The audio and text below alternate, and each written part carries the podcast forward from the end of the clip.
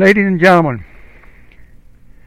K twelve needs to be reformed and easily can be. But the remedies you typically hear discussed are financial and administrative. But these are only the deck chairs on the Titanic. One arrangement is probably very much as good as another. We need to address the underlying problems, the fundamentals, what the education professors call theories and methods. These are the inter-machinery like a computer O S. Fixes machinery and most of our problems fade away. At a minimum, we need to eliminate sight words and restore systematic phonics. Good news. This is easy to do. Children would then, in most cases, learn to read by the end of first grade. Think about that. Similarly, we should teach arithmetic in the traditional way and abandon the weirdly dysfunctional new math, reform math, and Common Core math. The country is crying out for this reform. Thirdly, we should curtail constructivism, which was explained in the previous podcast, and instead emphasize the learning of facts and knowledge, as virtually all schools have always done and continue to do everywhere but in this country. I often point out that K twelve education is intellectually fascinating, much more than people think. Unfortunately, the field is bloated with weird sophistries and dishonest claims. Most teachers don't even know when they are hurting their own students. Parents understand almost nothing. The problem is that progressive educators are not much interested in academic achievement. They are obsessed with social engineering. That's where you change the child, but you don't educate the child. Now, John Dewey set out one hundred years ago to create a new kind of student as the fastest way to create a new kind of country, a socialist country. He succeeded much too well. To save our actual country, the country we love, we must refocus on academic achievement.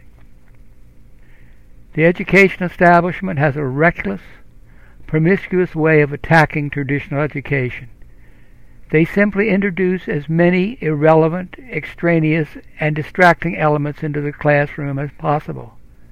You have to understand how stubborn and fixated these people are. If they could have the teacher take roll call all day long, over and over, they would do that. If they could have children participate in a fire drill every hour or two, they would do that. The goal is to displace, no matter how, everything that was considered normal a hundred years ago. Any time you see something disruptive or odd in the classroom, don't assume it's an accident or are, are sincerely intended to be helpful. Quite the opposite. You have to appreciate how profoundly our education bosses despise any sort of normal content. That's why kids today don't know the names of the oceans or continents. They don't know what three times three times three is, according to some man on the street polling.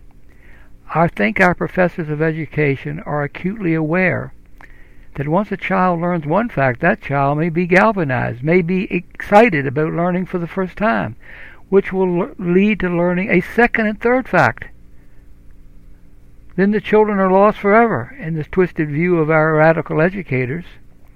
Maybe now you can understand why I often say, teach something, teach anything. But don't let knowledge be driven from the classroom. Here are some tactics, some guerrilla tactics that parents can use. Find out what hobby or sports a child is interested in. Show the child YouTube videos related to the subject or of interest. Also, give books or magazine subscriptions. Every city has a factory, an unusual business of some kind, a museum, a historical monument, an art gallery, anything out of the ordinary that might awaken an interest in the child. Don't be afraid to be clumsy and promiscuous. Like the educators getting rid of knowledge, you can bring knowledge back. Yes, I do suggest that you not think of these efforts as teaching. You are merely sharing your knowledge or your enthusiasm with others. Sharing is a good thing. Thank you. Overview. Let's Fix Education explores seven of my favorite themes. First, this podcast is a meditation on what I call the K twelve crime scene. So many destructive ideas. Understanding them is the key to fixing them. Two, by doing that we will have better schools at less cost. Three, nothing much changes decade to decade. The big questions of the nineteen thirties were the big questions of the nineteen sixties and the nineteen nineties. Any subject we discuss can easily intersect with any other subject. Most people instinctively want traditional education, but the education establishment fills classrooms with progressive gimmicks. The result is that we have a standoff, and that's why you run into the same ideas over and over. Four, the big brains in education keep telling students, don't bother memorizing this or that. You can look it up later. B B King, comma, the great guitarist, is much smarter, he said. The beautiful thing about learning is nobody can take it away from you. Five, Lenin's ghost wanders through our school system. The hard left thinks big. If they have to kill millions of people to build their perfect society, that's okay. Same goes for dumbing down millions of students. Totalitarians want power. They will do anything to get it. Six, if we are going to survive, we have to take each child to his or her limit. As it is, we are creating millions of sub-educated students, from K right through college. Seven, analyzing education, especially dysfunctional education, is a lot more intellectually interesting than most people suppose. You'll enjoy this. Finally, P S my book, Saving K twelve, runs parallel to everything discussed on this podcast. I also have an education site, improve dash education dot org, with seventy articles that complement everything discussed here.